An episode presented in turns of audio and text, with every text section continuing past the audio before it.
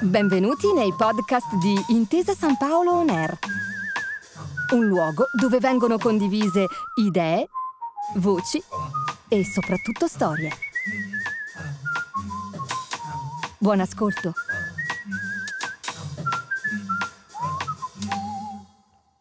Buonasera.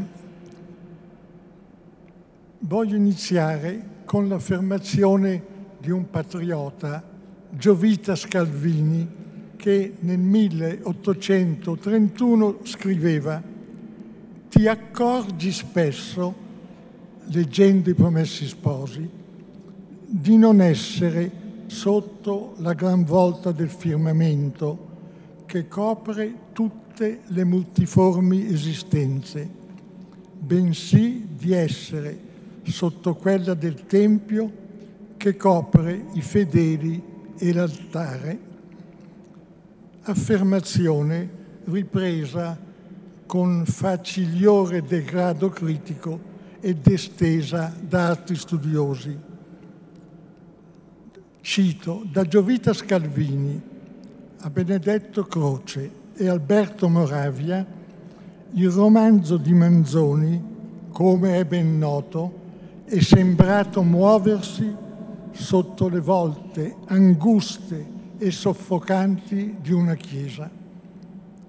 Il Duomo, con il suo spazio che tende all'infinito, ha rimosso felicemente e, spero, definitivamente queste tesi, loro sì anguste e soffocanti. Abbiamo percorso i promessi sposi, per dirla con Manzoni, come il Montanaro, avvezzo alle alture di Dio. Il romanzo storico di Manzoni, dove è protagonista la peste, con quel capolavoro di autoritarismo, superstizione e bestialità che è stata la colonna infame, il romanzo storico, dicevo, non sottoscriveva nel 1842 la parola fine al capitolo 38, dopo il sussurro delle scuse ai lettori. Come sappiamo, Manzoni dice ma se invece fossimo riusciti ad annoiarvi, credete che non si è fatto apposta. Parole dell'estate 1842 e non del 31 maggio 2023. I capitoli 37 e 38 vanno letti come due intermezzi goldoniani di un, Goldoni, di un'opera buffa che è seria, di un Goldoni divertito dalle voci e dai fatti del villaggio. Siamo lontani oramai da Milano, che dà alla, alla storia dei due promessi sposi il lieto fine voluto e atteso dai lettori. Manzoni non scrive più per i lettori, li convoca all'ascolto e alla condivisione degli avvenimenti. Chiede loro un parere e un consenso sulla propria visione dei fatti. Al lettore, dice Manzoni, noi lo faremo passare in un momento tutto quel tempo. Le accoglienze vicendevoli, se le immagini il lettore, gli atti che fece, le cose che disse, si rimettono anche quelle all'immaginazione del lettore. Cioè noi oramai siamo diciamo, coinvolti quasi a rinarrare i promessi sposi e penso che dopo queste letture possiamo farlo veramente bene. Si tratta per Manzoni, alla fine del suo grande concerto linguistico, di sottolineare alcuni particolari nei punti dove dice capisco anch'io che qui ci vuole una spiegazione. Lui parla dall'angolo, dove ha assistito alla prova dell'atto finale. Anticipa, a saper ben leggere, quello che altri narratori si proveranno a dire, le storie semplici di Flaubert, le scene di campagna di Carlo Ravizza, i racconti di Giulio Carcano e a distanza di tempo e anche di stile quelli di De Marchi. Toccava poi ad altri milanesi proseguire con la storia dei discendenti di Renzo Tramaglino, compagni, operai, contestatori e così via, nella civiltà del progresso. La storia con la maiuscola si era conclusa nel capitolo 36 con il sorpasso di Lucia, la parola è di Silvano Nigro.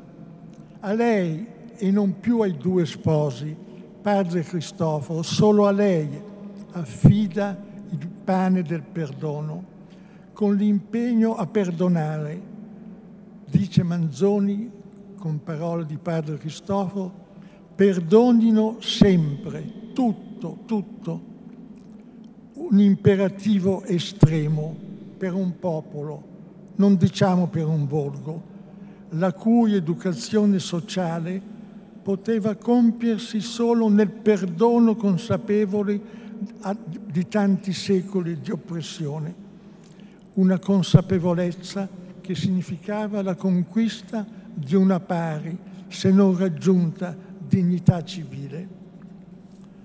La sintassi narrativa di questi due capitoli prende il passo, ora rallentato, ora saltellante di Renzo, dice Manzoni, Andava dunque il nostro viaggiatore allegramente.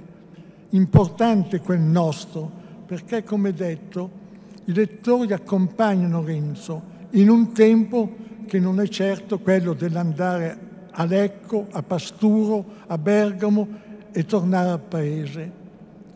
Lucia si fa attendere, ma è proprio questa sua assenza a farle dominare la scena. Il ritmo podistico di Renzo è scandito dai suoi pensieri. Poche, nel, capitolo 37, al parag- nel capitolo 37, al paragrafo 45, abbiamo poche righe su Gertrude, righe che censurano la, str- la stringente testimonianza di Giuseppe Ripamonti. Manzoni scrive che Lucia viene a sapere della conversione della monaca di Monza e, dice Manzoni, dopo molto infuriare e dibattersi, si era ravveduta, si era accusata. Forse qui dobbiamo fare un'osservazione e un rimprovero a Manzoni. Non era il caso, caro Alessandro, di, di riprendere quanto dicevi di Gertrude nel Ferme Lucia? e citare le parole che lei dice di fronte al Tribunale ecclesiastico, sono stata messa in convento contro la mia volontà. A me si doveva dare il marito che io avessi già scelto, non il marito che mi avesse scelto, ma il marito che io, donna, avessi già scelto. Parole pronunciate a inizio Seicento che Manzoni avrebbe dovuto incidere nella sua riflessione sulla forza immortale dell'amore, quello tremendo della sua Ermengarda, quello affidato al trepido ascolto di un passo diverso che si avvicina alla casa, all'ebbrezza della gioia, come si legge nell'addio Monti, ebbrezza della gioia, cui può aggiungersi il gaudio tranquillo e solenne della santità. Lucia si liberava del voto, Gertrude aspirava alla liberazione di se stessa donna. Manzoni si fa perdonare questo silenzio, peraltro intrigante, recuperando il movimento della introduzione nel racconto di Don Ferrante, ma qui aspettiamo di udire la lettura di queste pagine veramente immortali. Nell'ultimo capitolo è messa in scena una sceneggiatura per coro e solista da sentirsi scandita in uno spartito quasi giocoso, introdotto da un dialogo in due battute tra Lucia e lei a prendere la parola per prima e Renzo. Il lettore deve sentire, immaginando di vederseli davanti, i sentimenti taciuti, perché quelli di Lucia non si esprimono a parola, ma basta uno sguardo a farli comprendere. E Manzoni ci ricorda un'ultima volta come deve essere letta questa storia di intimo e profondo amore non dichiarato, non dichiarato neppure da lui. Al centro della scena ecco il solista, Don Abbondio. Sono Renzo e Agnese a volerlo protagonista, a farlo sorridente stratega di una meschina prudenza, a innalzarlo a esperto giudice della storia. Don Abbondio dice, si affida alla provvidenza e dice che la provvidenza dovrebbe usare più spesso della peste per liberare il mondo dalle ingiustizie. La peste è stata una scopa ed è una citazione biblica. Questo finale, in diminuendo, vede il trionfo del quotidiano nel paese, come ho detto, non più nella città, nel paese che si lascia per un altro paese. C'è una frase amaramente lombarda e popolana e direi anche attuale di Manzoni, dovevano fare i fagotti. In questo chiaroscuro idilliaco si entra alla fine del romanzo dove Manzoni suggerisce quasi a capochino il giudizio su quanto le era accaduto dei due villani.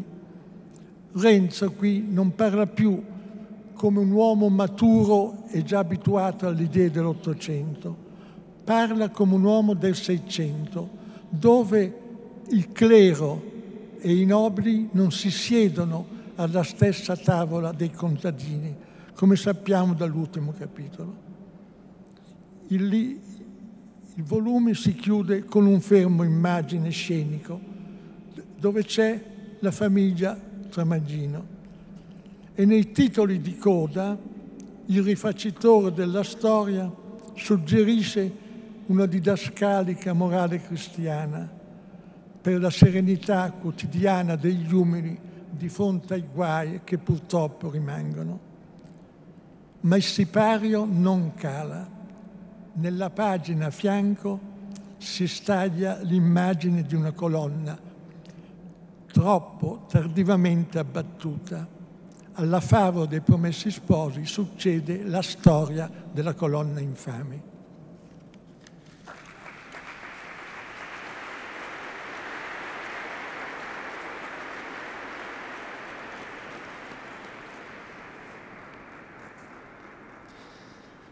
Grazie, grazie anche per questo uh, splendido intervento. Fortunatamente uh, il rimprovero all'autore dei Promessi Sposi e anche un ringraziamento all'autore di Fermo Lucia che è sempre comunque Alessandro Manzoni, quindi rimaniamo soddisfatti di questo intervento e anzi continuiamo questa suggestione, questi intermezzi goldoniani, questo opera buffa e seria non poteva mancare in quest'ultima serata l'accompagnamento all'organo con due interventi che um, introdurranno i nostri due capitoli, interventi brevi eppure significativi. Si è parlato di gioia e effettivamente dove tirare fuori l'intimità di una gioia che ci offre un movimento che sembra aprire a un orizzonte di serenità, se non con Bach e se non con quel Bach del XVII secolo, quel Dante della musica che ora andiamo a ascoltare, grazie ad Alessandro Ciacera. E poi eh, Ariana Scomegna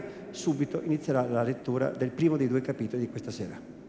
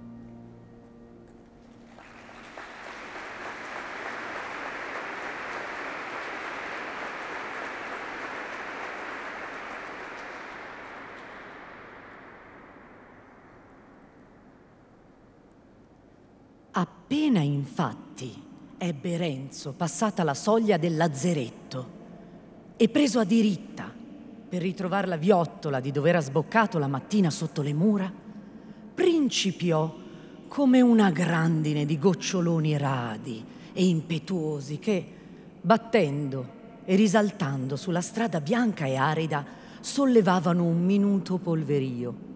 In un momento diventarono fitti e prima che arrivasse alla viottola la veniva giù a secchie.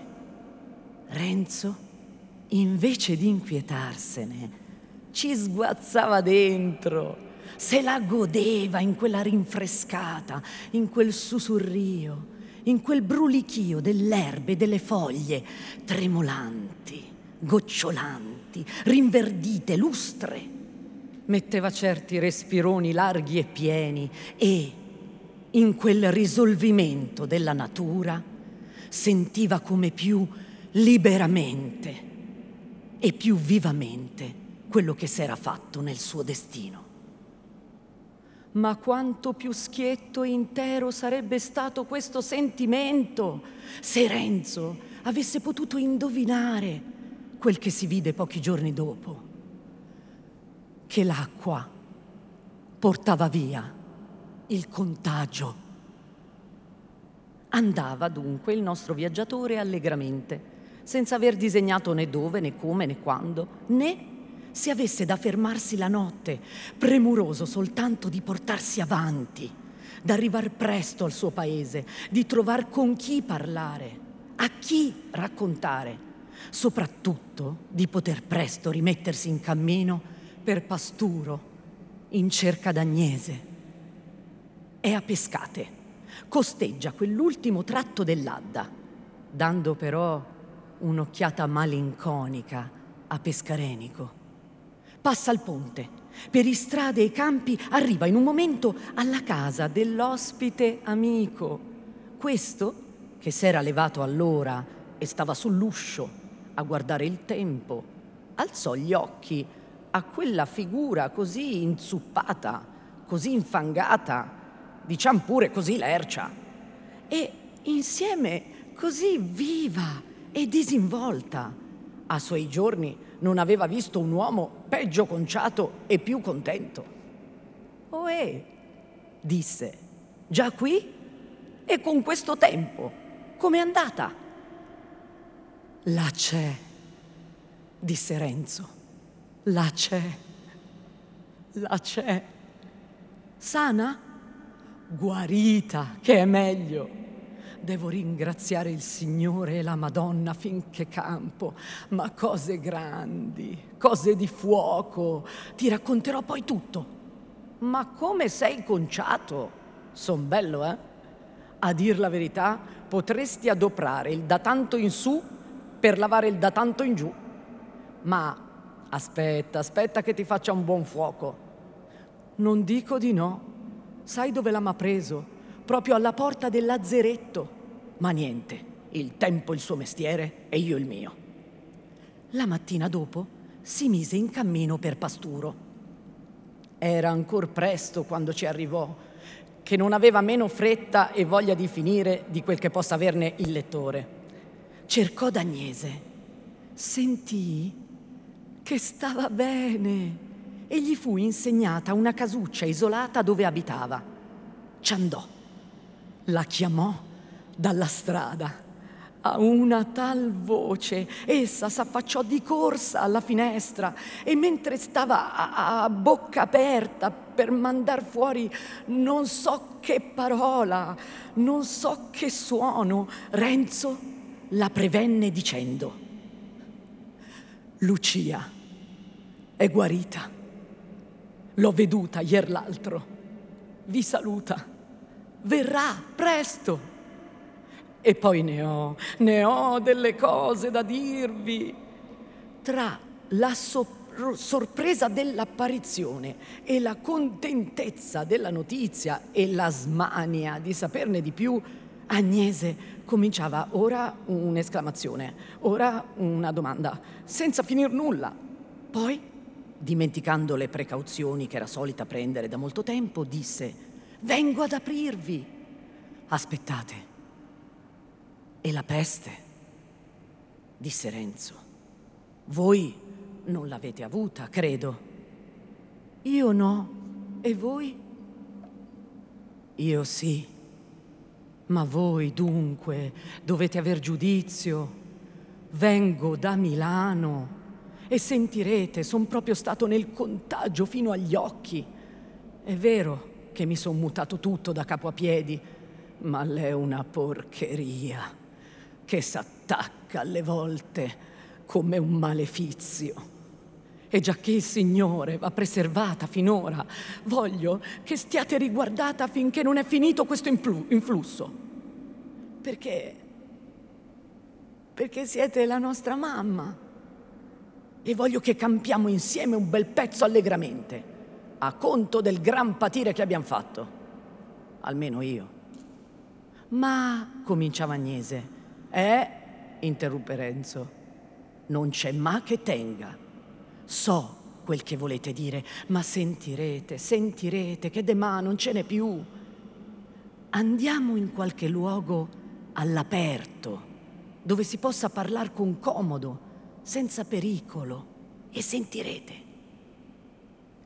Agnese gli indicò un orto che era dietro alla casa e soggiunse, entrate lì e vedrete che c'è due panche, una in faccia all'altra, che paiono messe apposta. Io vengo subito. Renzo andò a mettersi a sedere su una. Un momento dopo, Agnese si trovò lì, sull'altra.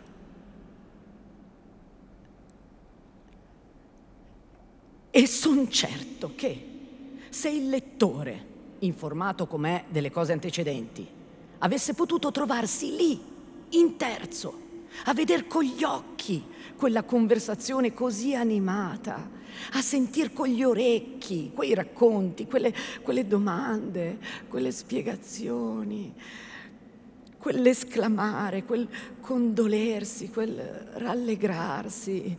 E Don Rodrigo e il padre Cristoforo e tutto il resto e quelle descrizioni dell'avvenire chiare e positive come quelle del passato, son certo, dico, che ci avrebbe preso gusto e sarebbe stato l'ultimo a venir via.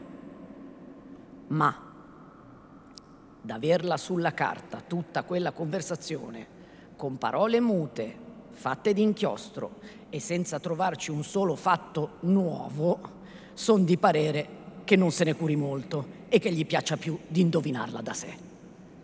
La conclusione fu che s'anderebbe a metter su casa tutti insieme in quel paese del Bergamasco dove Renzo aveva già un buon avviamento. In quanto al tempo, non si poteva decidere nulla perché dipendeva dalla peste e da altre circostanze. Ritornò al paese con questa consolazione di più, d'aver trovata sana e salva una persona tanto cara. Il giorno dopo, in viaggio di nuovo, ma da un'altra parte, cioè verso il paese adottivo, trovò Bortolo, in buona salute anche lui, e in minor timore di perderla. E dopo, non so quanti giorni, ritornò al paese nativo, che trovò ancor più notabilmente cambiato in bene.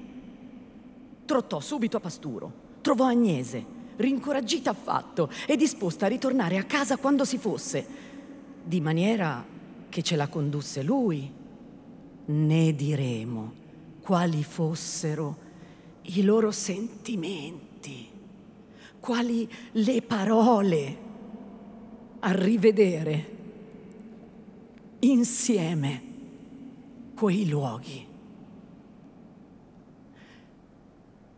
Qualche giorno dopo la visita di Renzo al lazzeretto, Lucia uscì con la buona vedova che essendo stata ordinata una quarantina generale, la fecero insieme, rinchiuse nella casa di quest'ultima. E terminata che fu la quarantina, si fecero i preparativi per il viaggio. Potremmo anche soggiungere subito, partirono, arrivarono e quel che segue.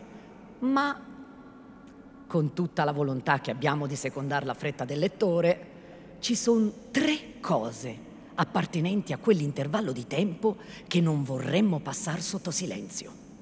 E per due almeno crediamo che il lettore stesso dirà che avremmo fatto male.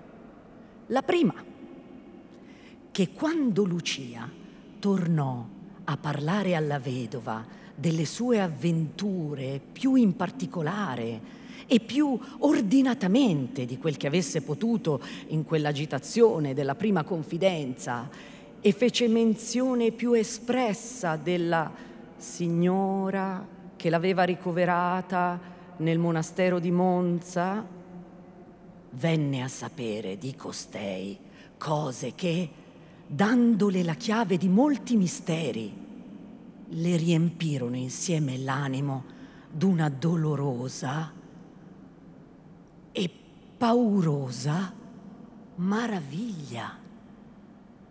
Seppe dalla vedova che la sciagurata, caduta in sospetto d'atrocissimi fatti, era stata, per ordine del cardinale, trasportata in un monastero di Milano, che lì, dopo molto infuriare e dibattersi, s'era ravveduta, s'era accusata e che la sua vita attuale era supplizio volontario tale che nessuno, a meno di non togliergliela, ne avrebbe potuto trovare un più severo.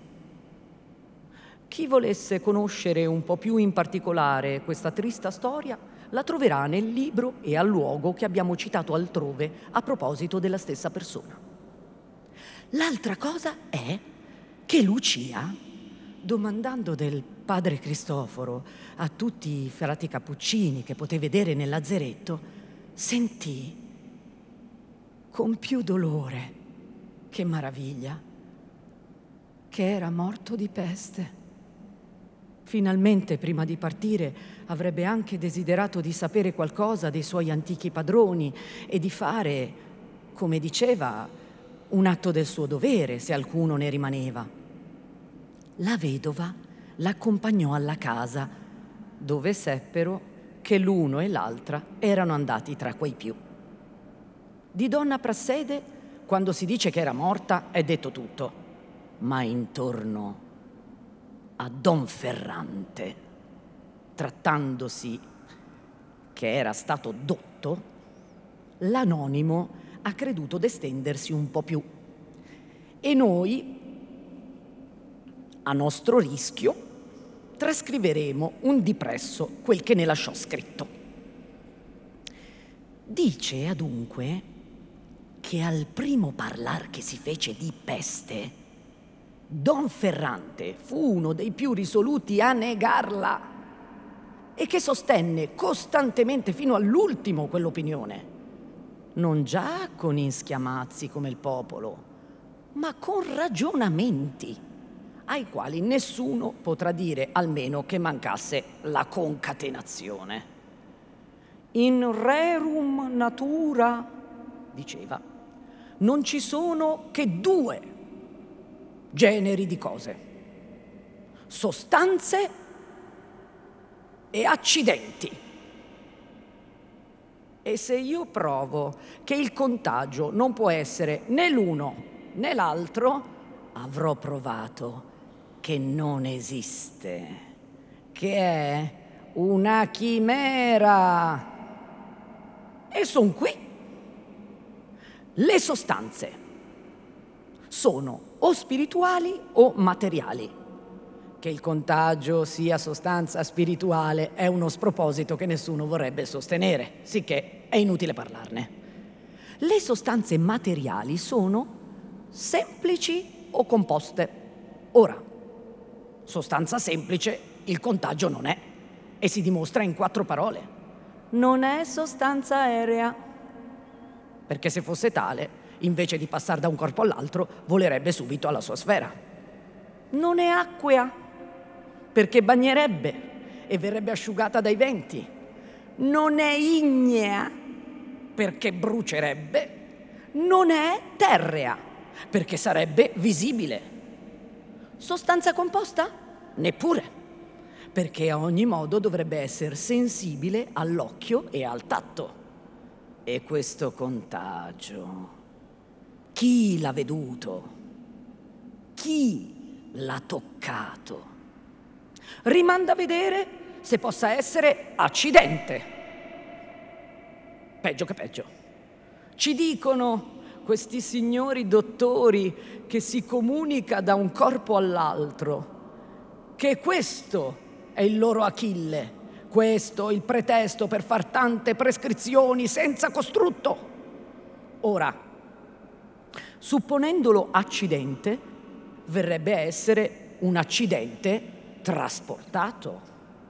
Due parole che fanno ai calci, non essendoci in tutta la filosofia cosa più chiara, più liquida di questa, che un accidente non può passare da un soggetto all'altro. Che se per evitare questa scilla si riducono a dire che sia accidente prodotto, danno incariddi, perché se è prodotto, dunque non si comunica, non si propaga come vanno blaterando. Posti questi principi, cosa serve venirci tanto a parlare di vibici, d'esantemi, d'antraci? Tutte corbellerie. Scappò fuori una volta un tale. No, no, riprese Don Ferrante. Non dico questo. La scienza è scienza solo bisogna saperla adoprare. Vibici, esantemi, antraci, parotidi, bubboni violacei, furoncoli nigricanti, sono tutte parole rispettabili che hanno il loro significato bello e buono, ma dico che non ha a che fare con la questione. Chi nega che ci possa essere di queste cose, anzi che ce ne sia? Tutto sta a veder di dove vengano. Qui cominciavano i guai anche per Don Ferrante. Finché non faceva che dare addosso all'opinione del contagio, trovava per tutto orecchi attenti e ben disposti, perché non si può spiegare quanto sia grande l'autorità d'un dotto di professione, allorché vuol dimostrare agli altri le cose di cui sono già persuasi. Ma quando veniva a distinguere e a voler dimostrare che l'errore di quei medici non consisteva già nell'affermare che ci fosse un male terribile e generale, ma nell'assegnarne la cagione. Allora, parlo dei primi tempi in cui non si voleva sentir discorrere di peste, allora, invece d'orecchi, trovava lingue ribelli, intrattabili. Allora di predicare a distesa era finita e la sua dottrina non poteva più metterla fuori che a pezzi e bocconi. La c'è purtroppo la vera cagione, diceva. E sono costretti a riconoscerla anche quelli che sostengono poi quell'altra così in aria. La neghino un poco, se possono, quella fatale congiunzione di Saturno con Giove. E quando mai si è sentito dire che le influenze si propaghino? E lor signori mi vorranno negar l'influenze? Mi negheranno che ci siano degli astri? O mi vorranno dire che stia lassù a far nulla, come tante capocchie di spilli ficcati in un guancialino? Ma quel che non mi può entrare è di questi signori medici confessare che ci troviamo sotto una congiunzione così maligna e poi venirci a dire con faccia tosta non toccate qui, non toccate là e sarete sicuri.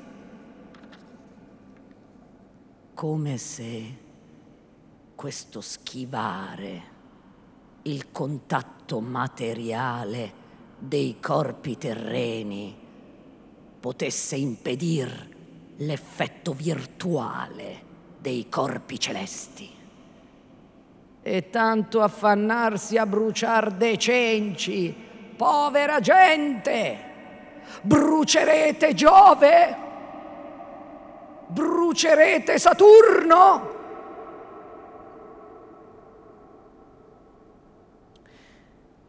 Isfretus, vale a dire su questi bei fondamenti, non prese nessuna precauzione contro la peste. Gli s'attaccò, andò a letto, a morire, come un eroe di Metastasio, prendendosela con le stelle. E quella famosa sua libreria è forse ancora dispersa su per i muriccioli.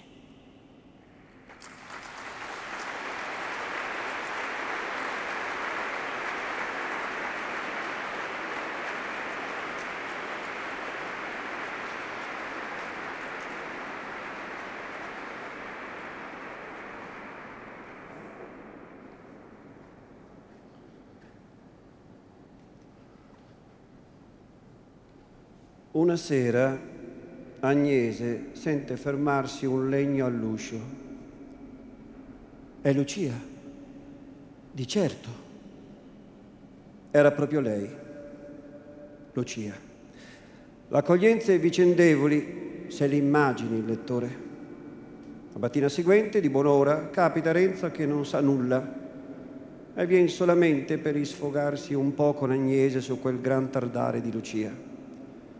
Gli atti che fece, le cose che disse, di trovarsela davanti, si rimettono all'immaginazione del lettore. Le dimostrazioni di Lucia non ci vuol molto a descriverle. Vi saluto. Come state?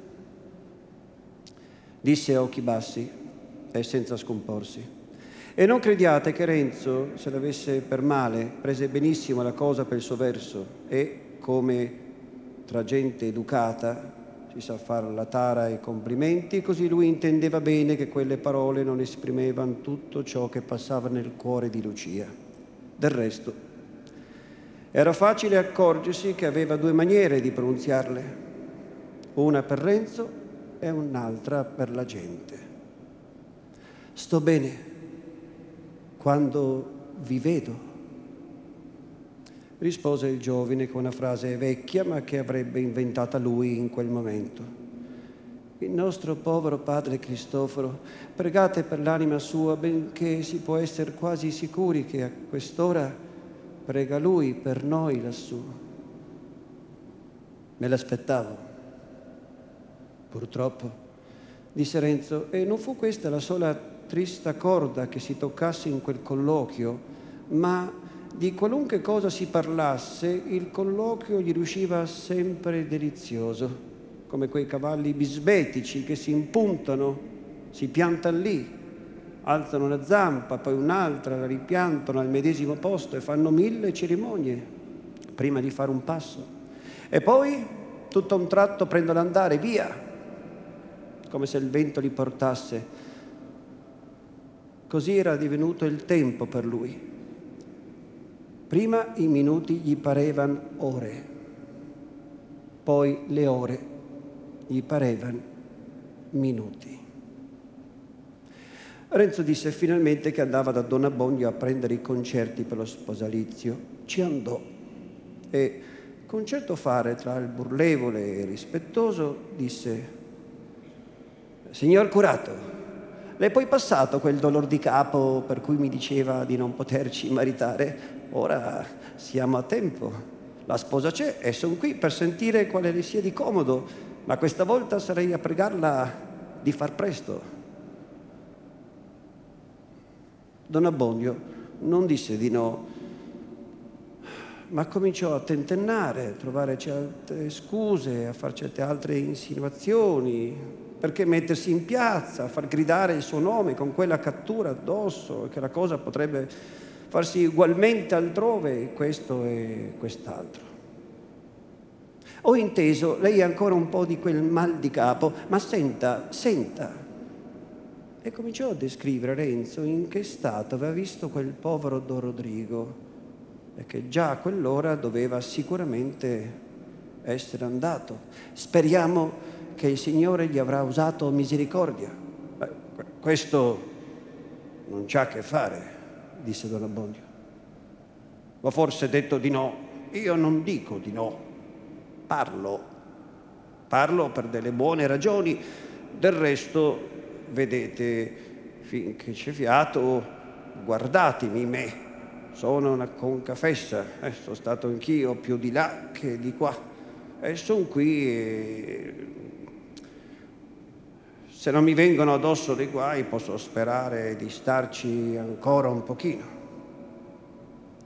Dopo qualche altra botta risposta, né più né meno concludenti, Renzo strisciò una bella riverenza e se ne tornò alla sua compagnia. Fece la sua relazione e finì col dire sono venuto via che ne ero pieno per non risicare di perdere la pazienza, di levargli il rispetto. In certi momenti pareva quello dell'altra volta, proprio quelle ragioni.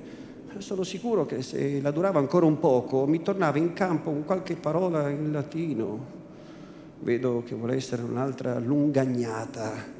È meglio fare addirittura come dice lui, andare a maritarsi dove andiamo a stare. Ci provarono anche Agnese, la vedova e Lucia, ma fu tutto inutile. Fino a che entra Renzo con passo risoluto e con una notizia in viso. È arrivato il signor Marchese. Cosa vuol dire questo? Arrivato. Dove? Domanda Don Abbondio alzandosi. È arrivato nel suo palazzo, che era quello di Don Rodrigo, perché questo signor Marchese è l'erede per fide commissio, come dicono, sicché non c'è più dubbio per me ne sarei contento se potessi sapere che quel povero uomo fosse morto bene. A buon conto, finora ho detto per lui de pater nostri, adesso gli dirò de, de profundis. E questo, signor Marchese, è un bravissimo uomo. Ah, è morto dunque. È proprio andato. Eh, vedete, figlioli, se la provvidenza arriva alla fine a certa gente, eh, sapete, l'è una gran cosa, un gran respiro per questo povero paese che non ci si poteva vivere con lui, è stato un gran flagello questa peste, è stata anche una scopa. Ha spazzato via certi soggetti che, figlioli miei, non ce ne liberavamo più, verdi, freschi, prosperosi, Bisognava dire che chi era destinato a far loro le esequie era ancora in seminario a fare i latinucci. Battere d'occhio, sono spariti a cento per volta. Non lo vedremo più andare in giro con quegli sgherri dietro, con quell'albagia, con quell'aria, con quel palo in corpo, con quel guardare la gente che pareva si stesse tutti al mondo per sua degnazione. Intanto lui non c'è più e noi ci siamo non manderà più quell'imbasciata ai galantuomini. Ci ha dato un gran fastidio a tutti, vedete che adesso lo possiamo dire. Io gli ho perdonato tutto di cuore e fai il tuo dovere, ma si può anche ringraziare il cielo che ce ne abbia liberati. Ora, tornando a voi, vi ripeto, fate voi altri quel che credete. Se volete che vi mariti io, sono qui se vi torna più comodo in altra maniera, fate voi altri. In quanto alla cattura, vedo anch'io che non essendoci ora più nessuno che vi tenga di mira, voglia farvi del male, non è cosa da prendersene gran pensiero. Eh? Tanto più che c'è stato di mezzo quel decreto grazioso della nascita del serenissimo infante e poi la peste, la peste. E ha dato di bianco di gran cose la peste, sicché se volete, oggi è giovedì, domenica. Vi dico in chiesa perché quel che si è fatto l'altra volta ah, non conta più niente dopo tanto tempo. e poi ho la consolazione di maritarvi io. Domenica vi dirò in chiesa. E intanto sapete cosa ho pensato per servirvi meglio? Intanto chiederemo la dispensa per le altre due denunzie. Hanno avere un bel da fare laggiù in curia, dar dispense. Se la va per tutto come qui. Per domenica ne ho già una, due, eh, tre, senza contarvi voi, e me ne può capitare ancora. E poi vedrete, vedrete, andando avanti, che fare vuole essere non ne deve rimanere uno scompagnato. Eh, ha proprio fatto uno sproposito, perpetuo a morire ora, che questo era il momento che trovava l'avventore anche lei. Eh, ha voglia di scherzare lei, disse Agnese. Sicuro che voglia di scherzare e mi pare che sia ora, eh? finalmente. Ne abbiamo passate delle brutte, vero? I miei giovani, delle brutte ne abbiamo passate. Questi quattro giorni che dobbiamo stare qui in questo mondo si può sperare che vogliono essere un po' meglio, ma fortunati voi altri che non succedendo disgrazie avete ancora un pezzo da parlare dei guai passati. Io invece sono alle 23 e tre quarti e i birboni possono morire, della peste si può guarire, ma gli anni non c'è rimedio e come dice Serectus ipsa est morbus. Ora, disse Renzo, ora parli pur latino quanto vuole, che non me ne importa nulla. Il giorno seguente capitò a Don Abbondio una visita quanto meno aspettata, tanto più gradita. Il signor Marchese, del quale si era parlato, un uomo tra la virilità e la vecchiezza, il cui aspetto era come un attestato di ciò che la fama diceva di lui, aperto, cortese, placido, umile, dignitoso e qualcosa che indicava una mestizia rassegnata. Vengo a portarle i saluti del cardinale arcivescovo. Oh, che degnazione di tutti e due. Quando fui a prender congedo da quest'uomo incomparabile, che m'onora della sua amicizia, mi parlò di due giovani di codesta curia, che erano promessi sposi e che hanno avuto dei guai per causa di quel povero Don Rodrigo Monsignore desidera di averne notizia. Sono vivi e le loro cose sono accomodate? Eh, accomodate, ogni cosa, anzi, anzi io me ne ero proposto di scrivere a Sua Eminenza, ma ora che ho l'onore si trovano qui, qui, e più presto che si potrà saranno marito e moglie.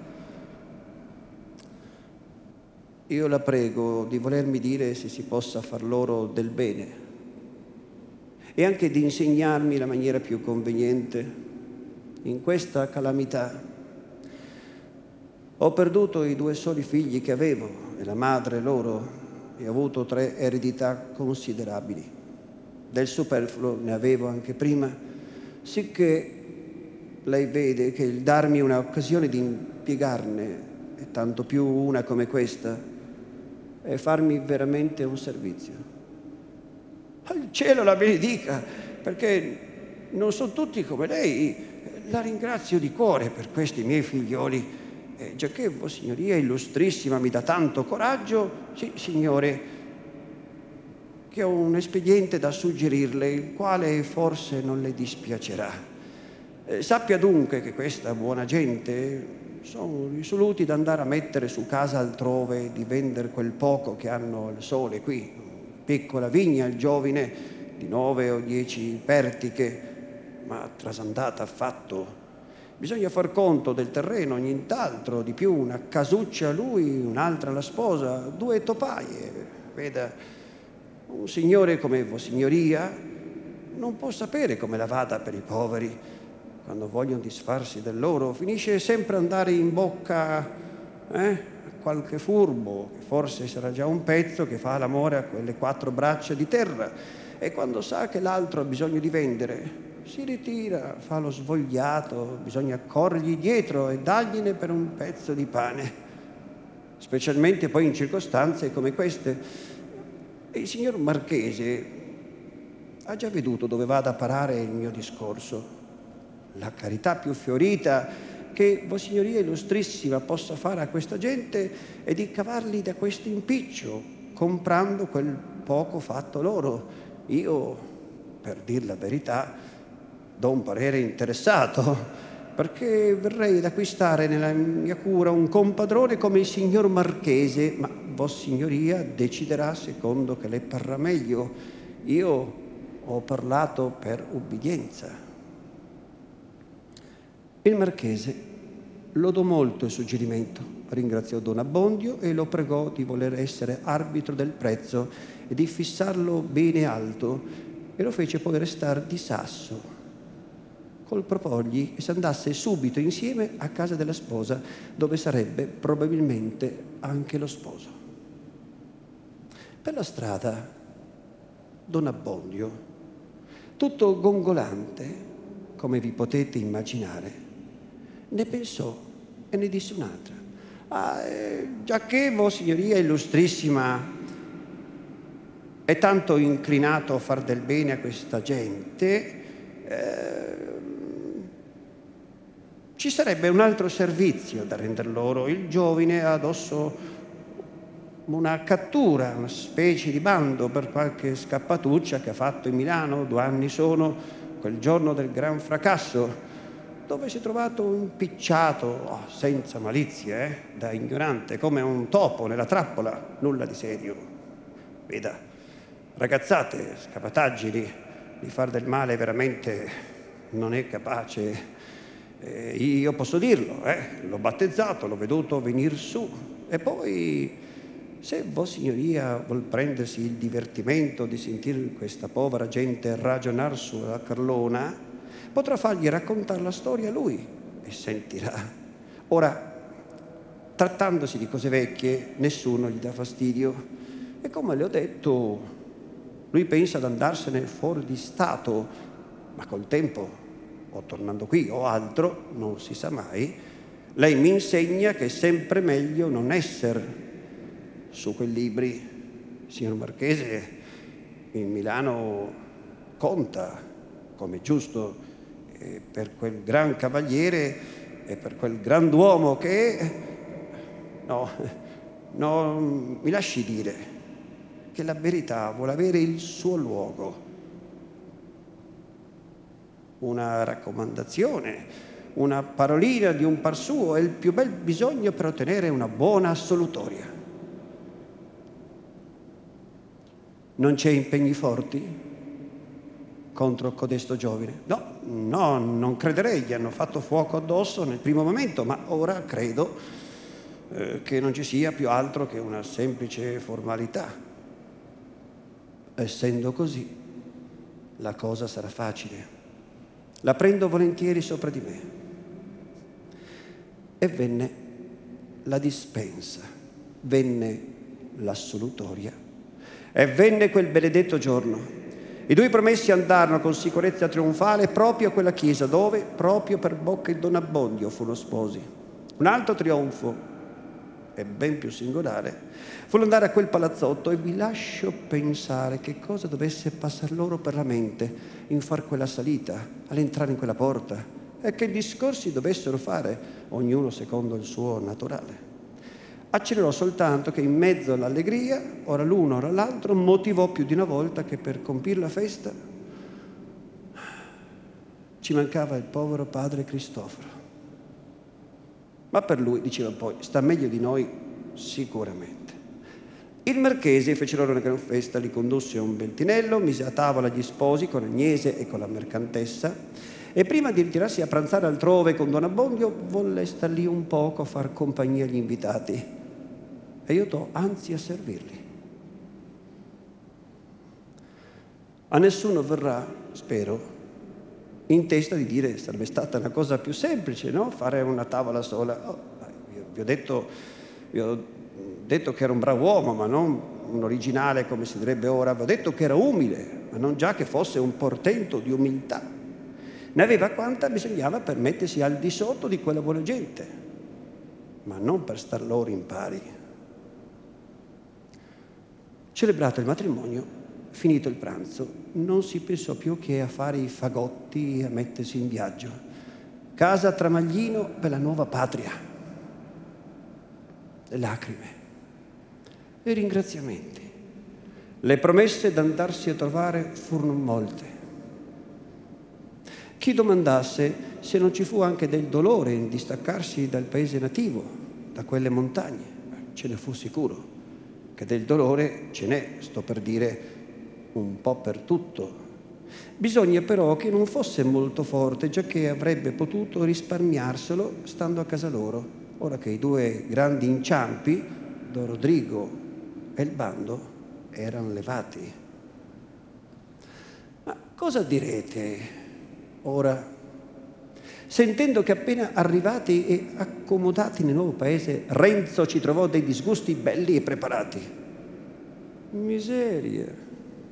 Eh, ma ci vuole così poco a disturbare uno stato felice. Ecco, in poche parole, la cosa. Il parlare che in quel paese si era fatto di Lucia molto tempo prima che la ci arrivasse, il saper che Renzo aveva avuto a patir tanto per lei è sempre fermo, sempre fedele.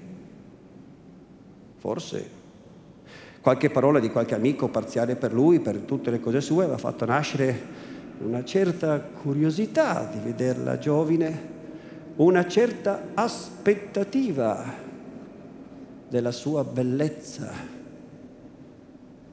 Ora, sapete com'è l'aspettativa?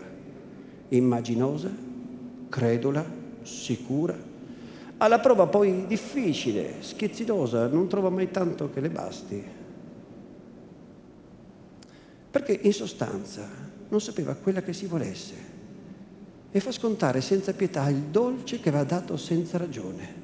E quando comparve questa Lucia, molti quali credeva forse dovesse avere i capelli proprio d'oro, le gote proprio di rosa, due occhi l'uno più bello dell'altro. Che so io.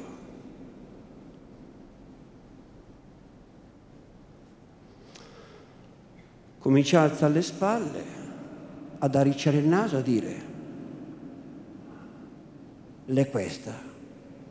Ma dopo tanto tempo dopo tanti discorsi si aspettava qualcosa di meglio. Cos'è poi? Una contadina come tante altre. E di queste delle meglio ce n'è per tutto. Venendo poi a esaminarla in particolare, notavano chi un difetto e chi un altro, e ci furono fin di quelli che la trovarono brutta affatto. Siccome però nessuno ne andava a dire sul viso a Renzo queste cose, Così non c'era un gran male fin lì. Ma chi lo fece il male? Eh? Furono certi tali che gliene rapportarono. E Renzo?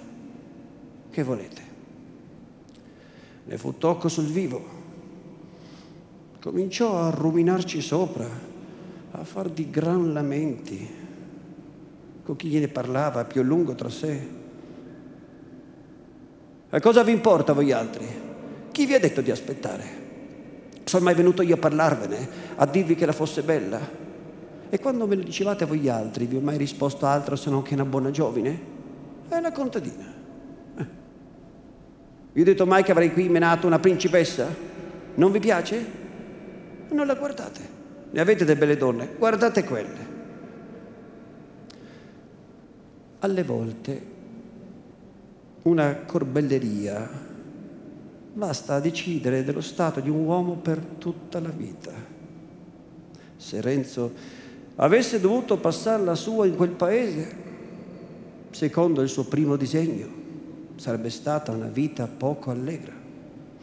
A forza d'essere disgustato era ormai diventato disgustoso. Era sgarbato con tutti, perché ognuno poteva essere un dei critici di Lucia, non già che trattasse proprio contro il Galateo, eh, ma sapete, Quante belle cose si possono fare senza offendere le regole della buona creanza, eh? fino a sbudellarsi. Aveva un non so che di sardonico in ogni sua parola. In tutto trovava anche lui da criticare, a segno che se faceva cattivo tempo due giorni di seguito, subito diceva, eh, già, in questo paese. Vi dico, che non erano pochi quelli che avevano già preso a noia e anche persone che prima gli volevano bene. E col tempo, di una cosa nell'altra, si sarebbe trovato, per dir così, in guerra con quasi tutta la popolazione, senza poter forse né anche lui conoscere la prima cagione di un così gran male. Ma si direbbe che la peste avesse preso l'impegno di raccomodare tutte le malefatte di costui aveva essa portato via infatti il padrone di un altro filatoio situato quasi sulle porte di Bergamo e l'erede, un giovane scapestrato che in tutto quell'edifizio non trovava che ci fosse nulla di divertente, era deliberato, anzi smagnoso di vendere anche a mezzo prezzo. Eh, ma voleva i denari l'uno sopra l'altro per poterli impiegare subito in consumazioni improduttive.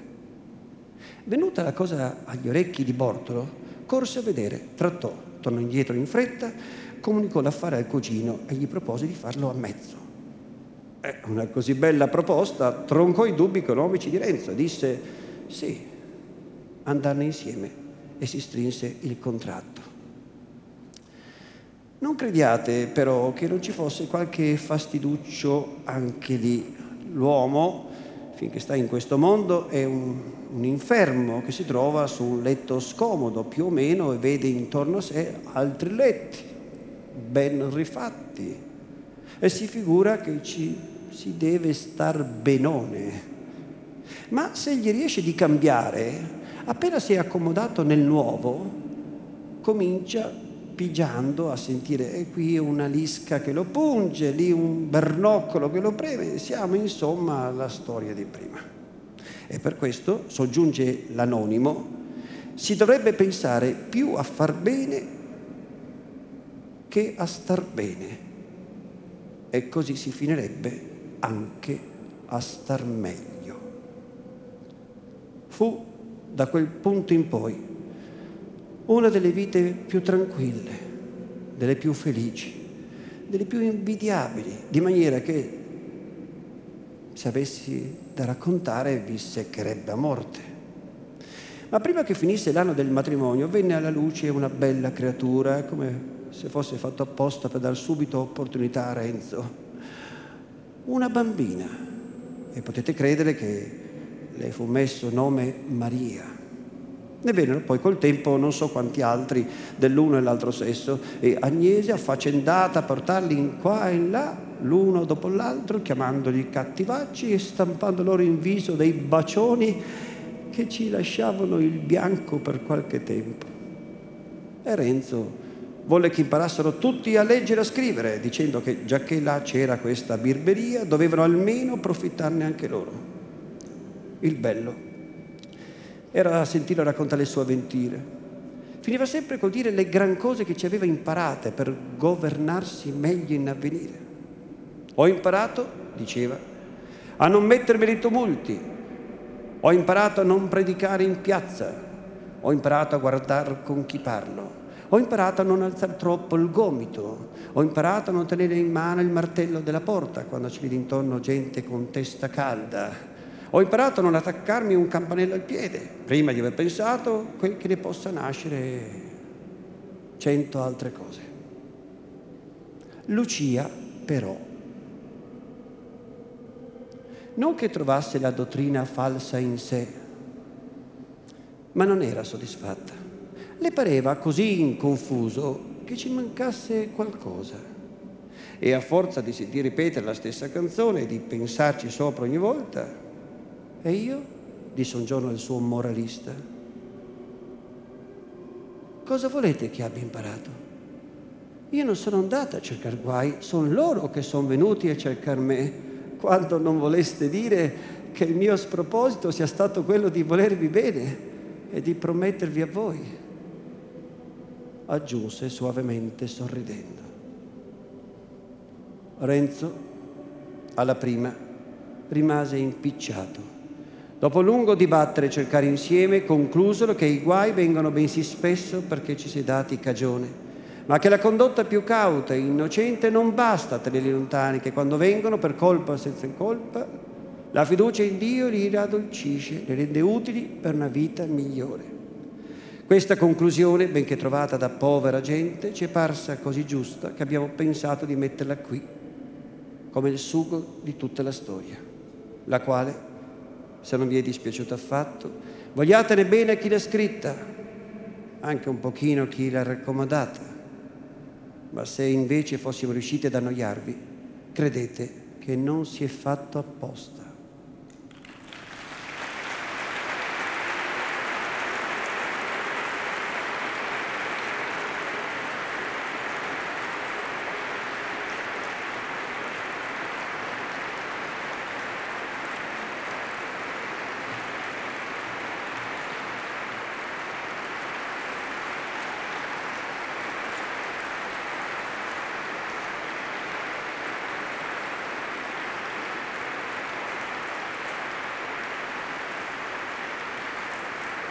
Grazie. Grazie, grazie davvero. E siccome si è parlato di lieto fine, questo lieto fine non può che finire con una fine in felicità, non può che finire in una festa e ancora delle, note ci accompagnano, lasciando che questo sia davvero un concerto di parole, ancora una volta all'organo, per lasciarci, questa volta come sia, con una festa, con una esplosione una folgorazione di luce e di gioia con cui ci salutiamo e continuiamo il nostro viaggio ormai con i nostri bagagli ben colmi di letteratura, con la convinzione della fede di Alessandro Manzoni in Dio, del cristianesimo, lo sappiamo, della fede di Alessandro Manzoni, della scrittura e della letteratura, ora forse lo sappiamo meglio. Due fedi che stanno bene insieme. Grazie.